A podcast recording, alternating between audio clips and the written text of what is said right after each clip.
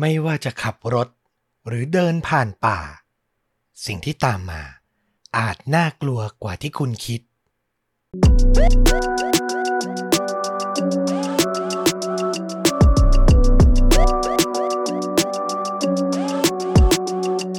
สวัสดีครับ ยินดีต้อนรับเข้าสู่ The A Files Podcast เล่าเรื่องสั้นลุ้นระทึกหลากหลายหัวข้อ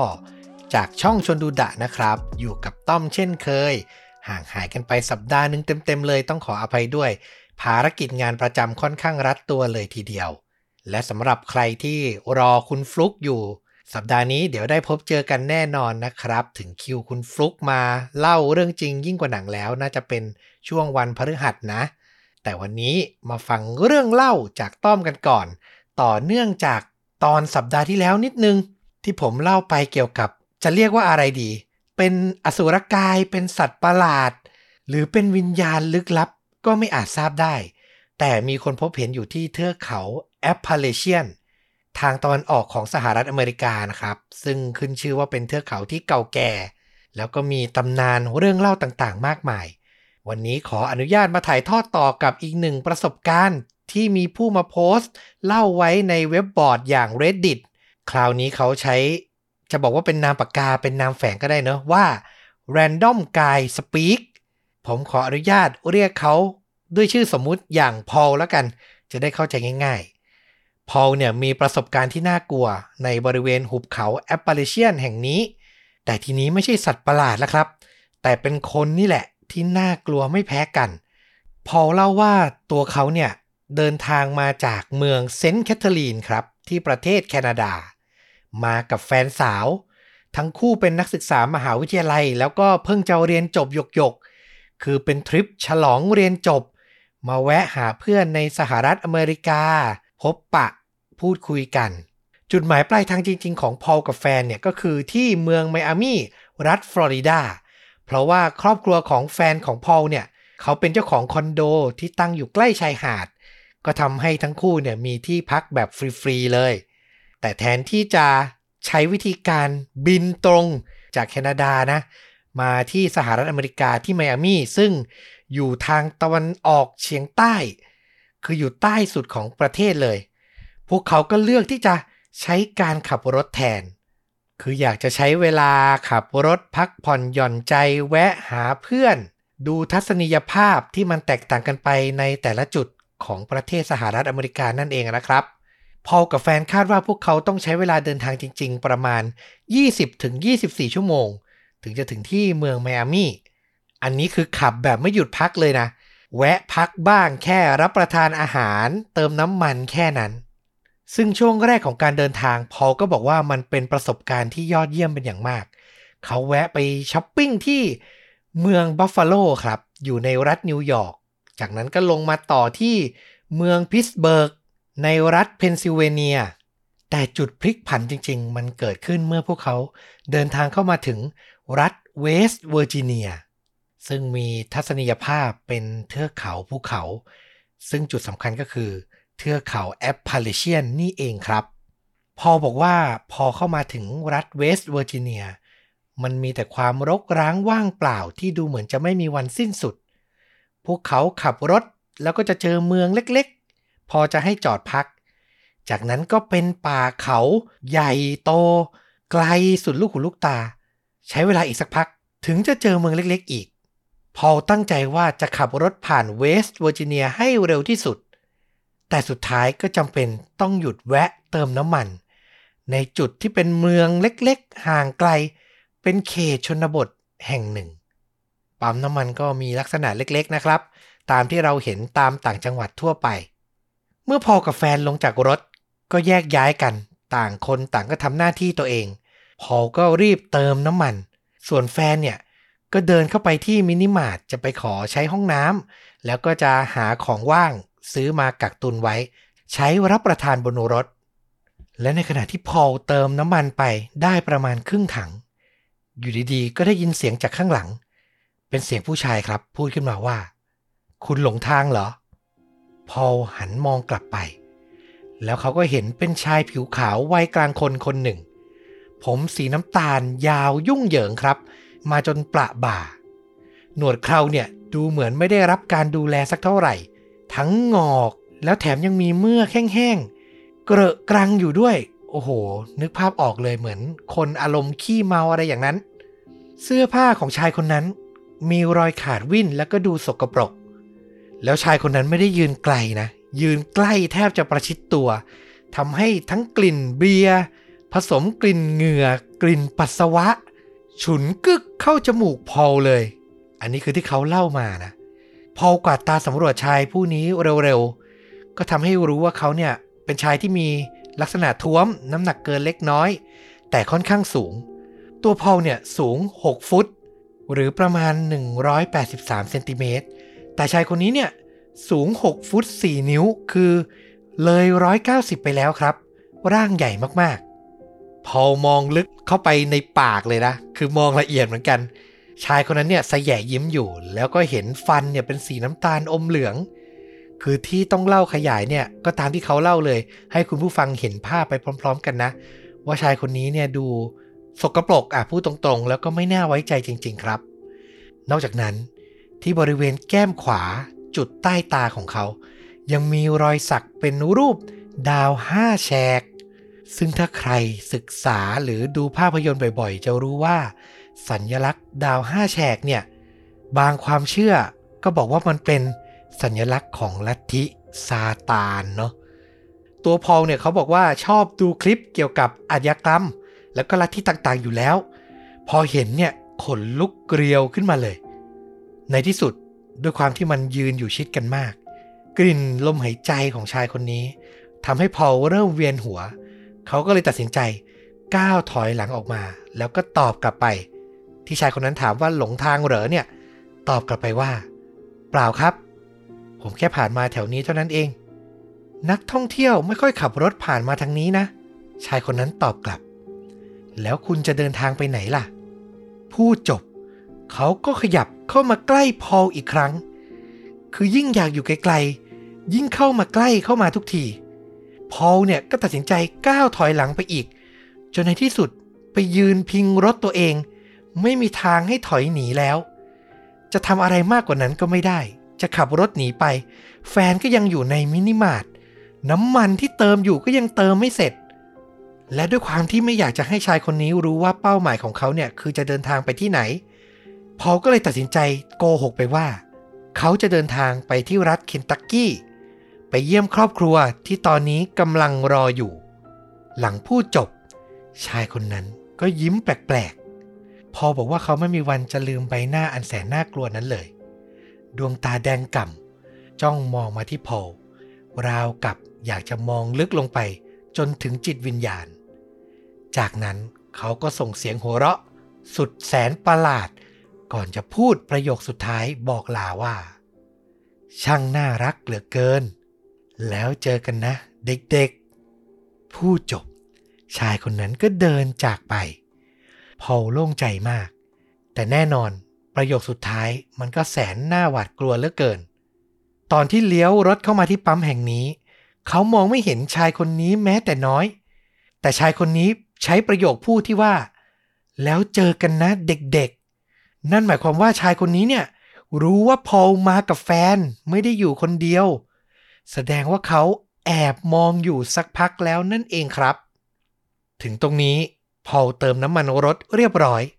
แฟนเดินกลับมา ในมือเนี่ยถือถุงขนมมาเต็มเลย พอลมองผ่านด้านหลังแฟนไปแล้วก็เห็นรถปิกอัพสีแดงคันหนึ่ง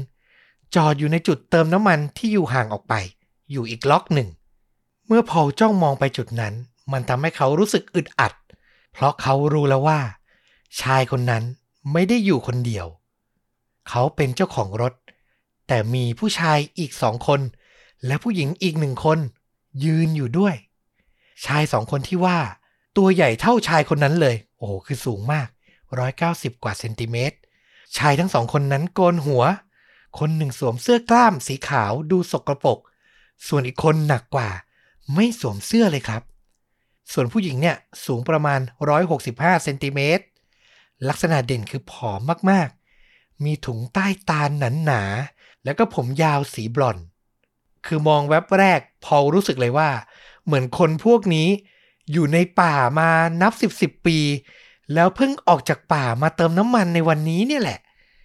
คือดูลึกลับ ดูน่ากลัว จังหวะที่พอมองไปพวกนั้น ก็ชี้มาที่ตัวเขา แล้วก็เหมือนแอบกระซิบพูดคุยกัน พอไม่รีรอแล้วครับ เขาหันไปบอกให้แฟนขึ้นรถเป็นการด่วน ปกติแล้วเนี่ย เขาจะเป็นผู้ชายที่มีนิสัยค่อนข้างสงบ พูดไม่เยอะ ดังนั้นเมื่อแฟนเห็นว่าพอลเนี่ยดูกระวนกระวาย เธอก็รู้สึกวิตกกังวลไปด้วย รู้ว่าสถานการณ์ไม่ปกติแน่ๆ เธอก็เลยรีบขึ้นรถอย่างรวดเร็ว โดยไม่ได้ถามอะไรต่อ พอล็อกประตู เหยียบคันเร่ง ขับรถพุ่งออกจากปั๊มเป็นการเร่งด่วน แต่ประเด็นคือก่อนจะออกจากปั๊ม มันจะต้องวนรถ แล้วไปผ่านกระบะคันนั้นอีกนิดนึงครับ แม่จังหวะดีจริง ๆ ซึ่งนั่นทำให้พอได้เห็นว่า รถกระบะสีแดงคันเก่าคันนั้น บริเวณฝากระโปรงรถ มีสัญลักษณ์ดาวห้าแฉกถูกเขียนเอาไว้ นอกจากนี้มองเข้าไปบริเวณที่นั่งด้านหน้า พอลยังสังเกตเห็นกะโหลกของสัตว์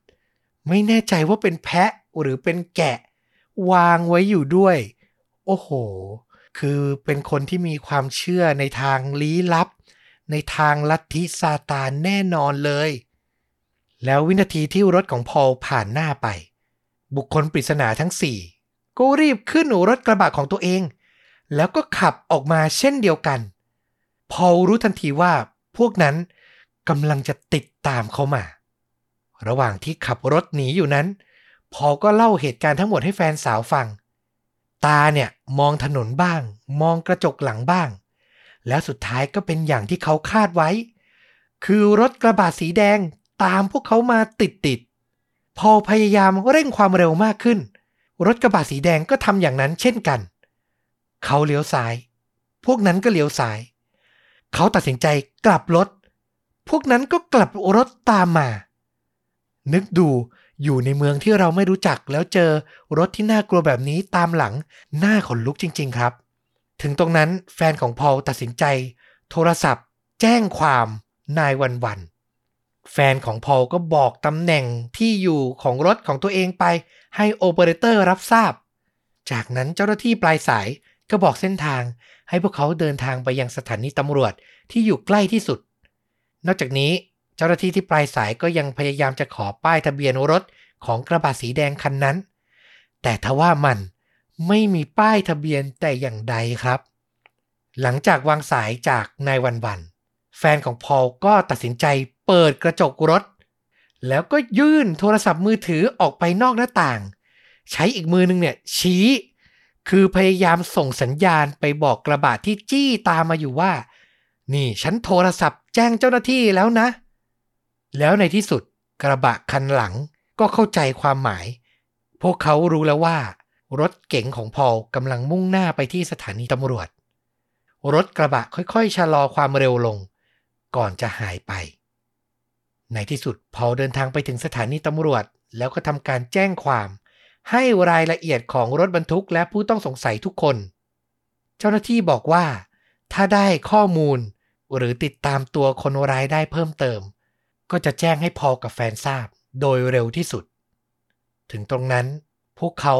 หวาดกลัวมาก แต่ก็โล่งใจเช่นกัน เป้าหมายนั้นยังไม่เปลี่ยนครับ ต้องออกจากเวสต์เวอร์จิเนียให้เร็วที่สุด เพราะฉะนั้นการหาที่พัก แล้วก็เดินทางในตอนเช้าเนี่ย ตัดทิ้งไปได้เลย คือไม่อยากอยู่แล้ว ขับรถทั้งคืนก็ยอม แต่อย่างที่ผมเล่าไปตั้งแต่ต้น พื้นที่บริเวณเทือกเขาแอปพาเลเชีย ในรัฐเวสต์เวอร์จิเนียแห่งนี้ มันมีแต่พื้นป่าสองข้างทางถนน เป็นระยะทางที่ยาวมากๆ บางจุดเนี่ย ไฟข้างทางแทบจะไม่มีเลยครับ มีเพียงแสงไฟหน้ารถเท่านั้น ที่นำทางให้พอลกับแฟนเดินทางต่อไปได้ ในช่วงแรกทุกอย่างปกติดี จนกระทั่งเมื่อเดินทางมาได้สักพัก พอมองกระจกมองหลัง แล้วก็เห็นไฟสองดวง เลี้ยวเข้ามาในถนนที่เขาเนี่ยกำลังขับอยู่ ทีแรกพอลไม่ได้คิดอะไร แต่เมื่อไฟหน้ารถคู่นั้นเข้าใกล้มาเรื่อยๆ พอลก็ตื่นตกใจ และก็หวาดกลัวที่สุดครั้งหนึ่งในชีวิต มันคือรถกระบะสีแดงคันเดิม จากที่ปั๊มน้ำมัน ตามพวกเขามาอีกครั้ง และตอนนี้จี้อยู่ข้างหลังพวกเขาแล้ว คือไม่ได้หนีไปไหนเลย แอบตามอยู่ไกลๆตลอด ผมเดาเอาเองนะว่า ต่อให้อยู่ที่สถานีตำรวจ รถกระบะสีแดงคันนี้ กลุ่มนี้ ก็ยังแอบมองดูอยู่ห่างๆ คือล็อกเป้าหมายเอาไว้แล้วครับ พอลตะโกนด้วยเสียงอันดังว่า นั่นพวกมัน แฟนของพอลเริ่มหวาดกลัว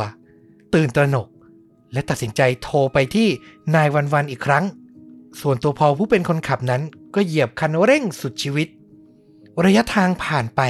ประมาณ 1 ไมล์หรือ 1.6 กิโลเมตรครับ อยู่ดีๆ แฟนของพอลก็ตะโกนขึ้นมาว่า ระวัง พอลซึ่งอาจจะไม่ได้คอนเซนเทรตกับถนนข้างหน้ามาก เพราะมันค่อนข้างโล่ง คือมองกระจกหลังบ่อยแหละ ว่ารถกระบะสีแดงน่ะยังตามอยู่ไหม ได้ยินเสียงแฟนก็หันมามองถนนแล้วก็เจอ เป็นซากศพของวัวตายสามตัวครับ ขวางถนนอยู่ ทุกเลนเลย พอเห็นดังนั้นก็ตกใจมากเหยียบเบรกตัวโก่ง โชคดีที่ระยะทางมันยังพอ รถยังเบรกได้ทัน ไม่ได้เคลื่อนไปชนซากวัวนั้นแต่อย่างใด ในวินาทีนั้น พอรู้ทันทีว่ากระบะคันสีแดงไม่ได้ติดตามเขาแค่กลุ่มเดียว มีเพื่อนสมาชิกของพวกนั้น ดักซุ่มรอแล้วก็วางกับดักพวกเขาอยู่ เรื่องราวมันเกิดขึ้นเร็วมากครับ จากนั้นมีชายเปลือยกาย สวมหน้ากากแพะ นึกภาพตามโอ้โหหน้าขนลุก นี่คือช่วงกลางคืนแล้วนะ วิ่งออกมาจากป่า พร้อมกับขวานในมือ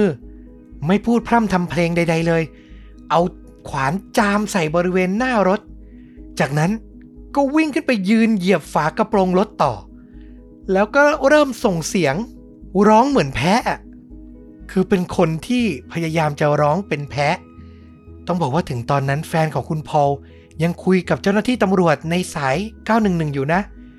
เห็นภาพดังนั้นก็ตกใจมาก แต่ทำอะไรไม่ได้ นอกจากกรีดร้องด้วยเสียงอันดัง ส่วนทางด้านหลัง รถบรรทุกสีแดงจอดนิ่งสนิทแล้ว ทั้งสี่คนเดินลงมาจากรถ ชายปริศนาหัวโล้นสองคน ที่พอลเห็นที่ปั๊มมีอาวุธอยู่ในมือทั้งคู่ คนหนึ่งถือปืนไรเฟิล ส่วนอีกคนถือมีดพล้าขนาดใหญ่ เสี้ยววินาทีนั้น พอรู้ว่าต้องทำอะไร เขารู้ว่ามันเสี่ยงมาก แต่ถ้ายอมให้พวกนั้นจับตัวได้ ไม่รู้เลยครับว่า เหตุการณ์สยดสยองอะไรจะเกิดขึ้น พอตัดสินใจ ใส่เกียร์ถอยหลัง และเหยียบคันเร่งอย่างแรง รถของเขาพุ่งกลับหลัง ส่งผลให้ชายเปลือยกายที่ยืนอยู่บริเวณฝากระโปรงรถ เสียหลักกลิ้งตกลงไปอยู่ที่พื้นถนน พอเหยียบคันเร่งสุดแรงเกิด จนรถถอยหลังไปชนกับรถกระบะสีแดง ชายหัวล้นสองคนที่ถืออาวุธ ต่างกระจัดกระจาย กระโดดหลบแยกย้ายไปคนละทาง รถสีแดงที่โดนชนนั้น พุ่งเซถอยหลัง เสียหลักลงข้างทาง แล้วตกลงไปในคูน้ำ ที่อยู่บริเวณนั้น หลังรู้ตัวแล้วว่า เหล่าพวกคนร้ายไม่สามารถขับรถตามเขาได้แน่นอนแล้วพอก็เหยียบเบรกแล้วก็หมุนกลับรถชนิดที่เรียกได้ว่าเร็วที่สุดในชีวิต แล้วก็หนีออกมาจากที่นั่น เหล่าคนร้ายลัทธิประหลาดนั้น พากันตะโกนสาบแช่ง ด้วยถ้อยคำหยาบคาย ใส่พอและแฟนสาว ในขณะที่พวกเขาขับรถหนีออกมา พอบอกว่าจากนั้นเขาขับรถเร็วที่สุดในชีวิต เหยียบแบบไม่ลืมหูลืมตา จนกระทั่งเดินทางมาถึงที่อีกเมืองหนึ่ง แล้วก็เข้าแจ้งความกับสถานีตำรวจอีกที่หนึ่ง โชคดีมากๆที่ทั้งพอลและแฟนไม่ได้รับบาดเจ็บ แต่ทั้งคู่ก็บอบช้ำ ทั้งหัวจิตหัวใจ แล้วร่างกายเนี่ยก็เพลียมากๆ พวกเขาก็เลยตัดสินใจ เข้าพักในโรงแรม ซึ่งผมเชื่อว่าพวกเขาต้องเลือก โรงแรมที่ใกล้สถานีตำรวจมากๆ เพื่อเหตุฉุกเฉินเอาไว้ เช้าวันต่อมาพอก็ยังขับรถไหวครับ พวกเขาสามารถออกจากรัฐเวสต์เวอร์จิเนียได้ในที่สุด ประสบการณ์ในครั้งนั้นทำให้พอกับแฟน กลัวการเดินทางบนท้องถนนอีกนานมากๆ คือการจัดรถทริปข้ามประเทศแบบนี้ พวกเขาตัดสินใจเลยว่าจะไม่ทำมันอีกพอลยังคงโทรหาสถานีตำรวจท้องถิ่น ในเวสต์เวอร์จิเนียเป็นครั้งคราว เพื่อดูว่าเจ้าหน้าที่จะมีเบาะแสเกี่ยวกับคนเหล่านี้หรือไม่ แต่เวลาผ่านไป พวกเขาก็ไม่พบเบาะแสใด ๆ เลยคำถามสำคัญที่พอลถามตัวเองแล้วยังขนลุกทุกครั้งคือ ถ้าเขาถูกคนพวกนี้จับตัวได้ สถานการณ์มันจะน่าหวาดกลัว บิดเบี้ยว และผิดปกติไปมากขนาดไหน เขาทิ้งท้าย อวยพรให้คนที่อยู่ในบริเวณรัฐแห่งนั้น ปลอดภัยและใช้ชีวิตอย่างมีความสุขทุกๆคน น่าขนลุกมากๆครับ คือเดาไม่ออกเลยเนอะว่าชุดความเชื่อของคนเหล่านี้ ที่น่าจะอาศัยอยู่ในป่าลึกจริง ๆ เนี่ย ประโยคนั้นที่ปั๊มอะขนลุกมาก น่ารักเหลือเกิน แล้วเจอกันนะเด็กๆ คือพวกเขาจะทำอะไรอะดูหนังสยองขวัญเยอะผมอดคิดไม่ได้เลย เป็นเผ่ากินคน หรือเอาไปบูชายัน หรือทำอะไรอะ น่ากลัวมากๆ คุณผู้ฟังท่านไหนเคยศึกษาดูสารคดี หรือดูเคสแปลกๆ อะไรประมาณนี้ผ่านหูผ่านตามาบ้าง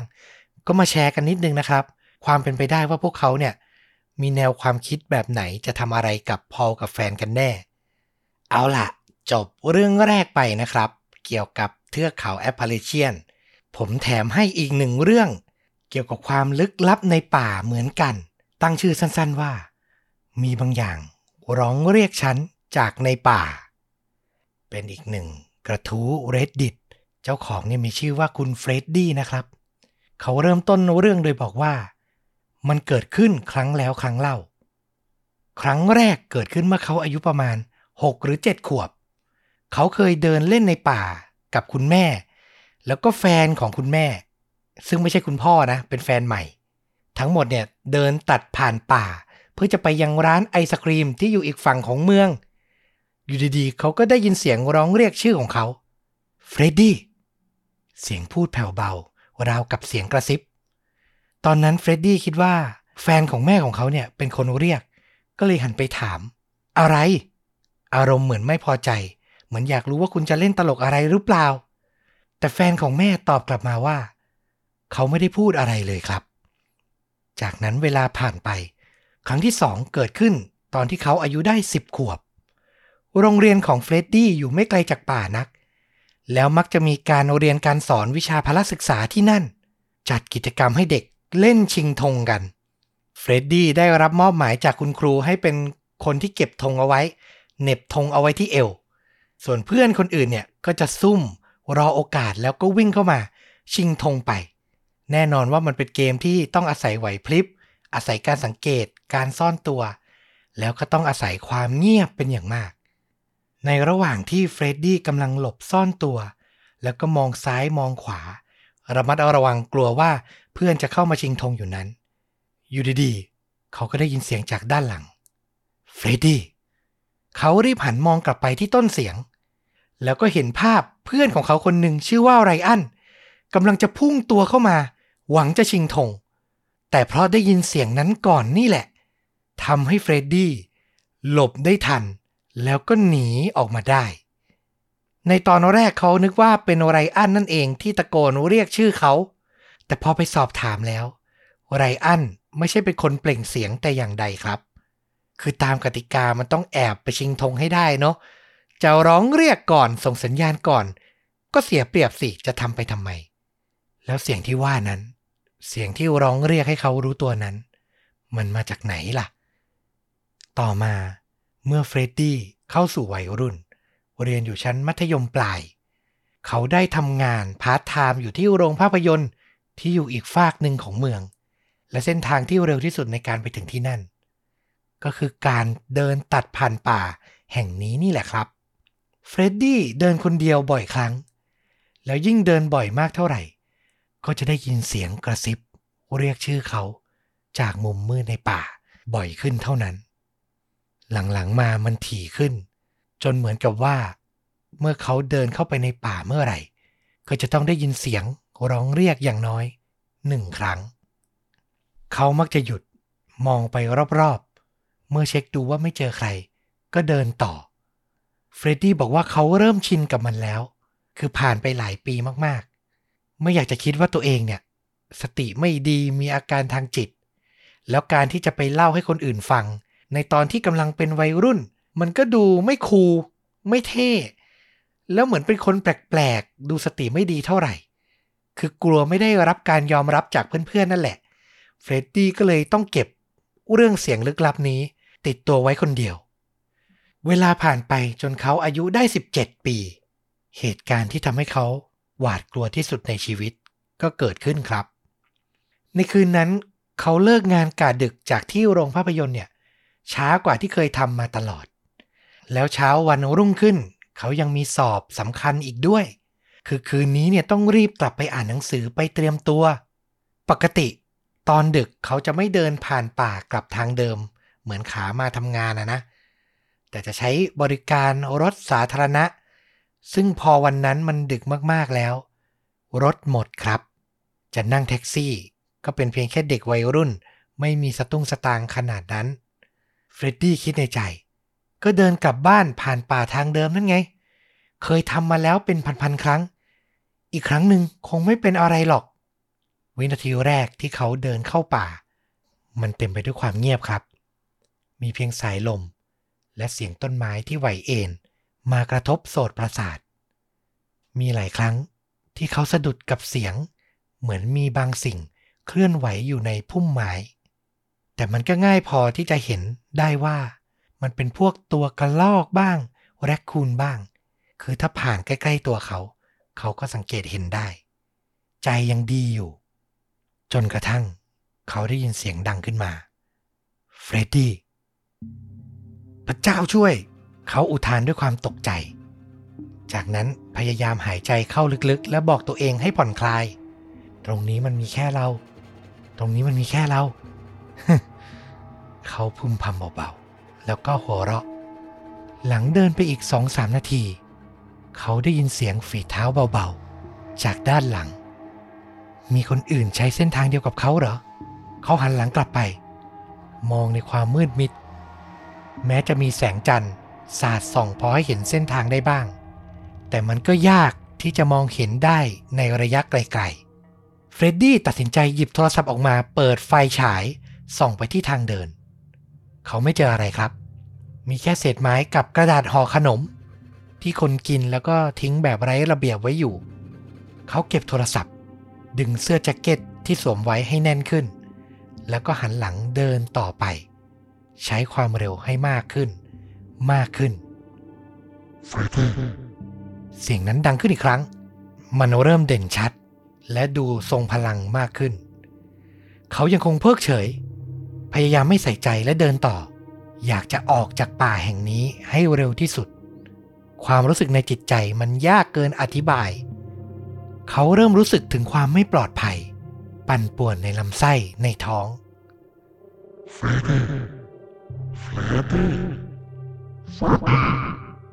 เสียงเรียกดังถี่ขึ้น พร้อมกับเสียงฝีเท้าดังสนั่น ไล่หลังมา เฟรดดี้ตัดสินใจออกวิ่งให้เร็วที่สุดเท่าที่จะทำได้ เสียงนั้นยังคงตะโกนเรียกเขาอยู่ซ้ำแล้วซ้ำเล่า เสียงฝีเท้าของมัน ใกล้เขาเข้ามาทุกที เฟรดดี้ตัดสินใจตะโกนขอความช่วยเหลือ ก่อนจะควักเอาโทรศัพท์ออกมา แล้วโทรหา nine one one ระหว่างนั้นก็ยังคงวิ่งไปโดยไม่หยุดพัก เสียงที่ปลายสายดังขึ้น นี่ nine one one คุณมีเหตุฉุกเฉินอะไรหรือเปล่า ระหว่างที่กำลังจะตอบกลับไป มีบางอย่าง มาจับไหล่ของเฟรดดี้เขากรีดร้องปัดมือไปมา แต่ก็คว้าเอาไว้ได้เพียงอากาศ การปัดมือไปที่ไหล่ซ้ำๆทำย้ำๆด้วยความหวาดกลัวสุดชีวิตของเขาทำให้โทรศัพท์ที่เขาถืออยู่ ปลิวหายไป ปล่อยฉัน ให้ฉันอยู่คนเดียว เฟรดดี้กรีดร้อง แล้วก็ออกวิ่งสุดแรงเกิด เขาหายใจหอบรัว แรงของเขากำลังจะหมด น้ำตาของเขาไหลอาบหน้า เขารู้สึกเหมือนว่าตัวเองกำลังจะตาย และในวินาทีสุดท้าย เขาก็พุ่งตัวหลุดออกจากป่าได้ในที่สุด แต่เฟรดดี้ยังคงไม่หยุดวิ่งครับ ไม่แม้แต่จะหันมองกลับไปข้างหลัง เขาวิ่งมาจนถึงย่านที่อยู่ใกล้บ้าน เริ่มเห็นไฟที่เปิดไว้จากบ้านของคนอื่น เขาเลือกที่จะเดินบนถนน ที่มีบ้านเรือนของผู้คน และก็มีไฟส่องสว่างมากที่สุด เท่าที่เขาจะหาได้ สุดท้ายเขาก็เดินทางถึงบ้านของตัวเอง ในคืนนั้นแม่ของเขาไม่ได้อยู่ที่บ้าน เธอทำงานกะดึกอยู่ที่โรงพยาบาล พอถึงเช้าวันต่อมาเฟรดดี้ตัดสินใจเล่าทุกอย่างให้แม่ของเขาฟัง เขาติดต่อเจ้าหน้าที่ แล้วขอให้พวกเขาเข้าไปสำรวจในป่าว่ามีอะไรผิดปกติ รวมถึงขอให้พวกเขาช่วยดูว่าจะเจอโทรศัพท์มือถือของเขาหรือไม่ เขาหาคำตอบไม่ได้ว่าสิ่งใด หรือใคร ที่ร้องเรียกเขาจากจุดที่มืดมิดในป่า ตลอดหลายปีมานี้ แต่ที่เฟรดดี้มั่นใจอย่างหนึ่ง คือเขาจะไม่กลับเข้าไปในป่านั้นอีก ตลอดชีวิต ลึกลับมากๆ แล้วผมรู้สึกว่ามัน relate กับคนไทยคือเรื่องลึกลับในป่าเนี่ยเราอินกันอยู่แล้วเนอะแล้วผมไปส่องคอมเมนต์คนที่เข้ามาอ่านกระทู้นี้ หลายคนเห็นไปในทางเดียวกันครับว่า สิ่งที่อยู่ในป่าคือวิญญาณหรือผู้พิทักษ์ของเฟรดดี้คือมีหลายคนมากๆที่คิดว่าเสียงนั้น เหมือนมาร้องเรียก ส่งสัญญาณบอกให้วิ่งออกจากป่าก่อนที่จะสายเกินไปอะไรอย่างนั้นน่ะ เหมือนเป็นลางบอกเหตุอะคือถ้าเฟรดดี้เดินชิวๆเป็นไปได้มากว่าอาจจะมีคนร้ายตัวจริง หัวขโมย มาทำร้ายเขาในเวลาต่อมา อันนี้คือสิ่งที่มีคนมาคอมเมนต์ไว้เยอะ ๆ เลยนะ ซึ่งก็เป็นบทวิเคราะห์ที่น่าสนใจ เพราะก่อนหน้านี้ที่ผ่านมา เสียงนั้นก็ไม่เคยทำอันตรายอะไรเลยเนาะ เพิ่งมาเกิดเหตุในครั้งล่าสุดนี้เอง เออก็น่าสนใจว่ามันอาจจะมีเหตุผล คุณผู้ฟังใครคนไหนเคยมีประสบการณ์ เสียงเรียกปริศนาอะไรแบบนี้ หรือมีประสบการณ์ในป่าที่น่ากลัวน่าขนลุก ก็อย่าลืมมาคอมเมนต์แชร์หรือจะอินบ็อกซ์เล่ามายาวๆ เผื่อให้ต้อมกับฟลุกมาถ่ายทอด ให้คุณผู้ฟังคนอื่นรับฟังก็ได้เช่นเดียวกันนะครับ เอาละและนี่ก็คือ 2 เรื่องราวน่าขนลุกในป่า หวังว่าจะชื่นชอบกันเหมือนเดิมนะครับ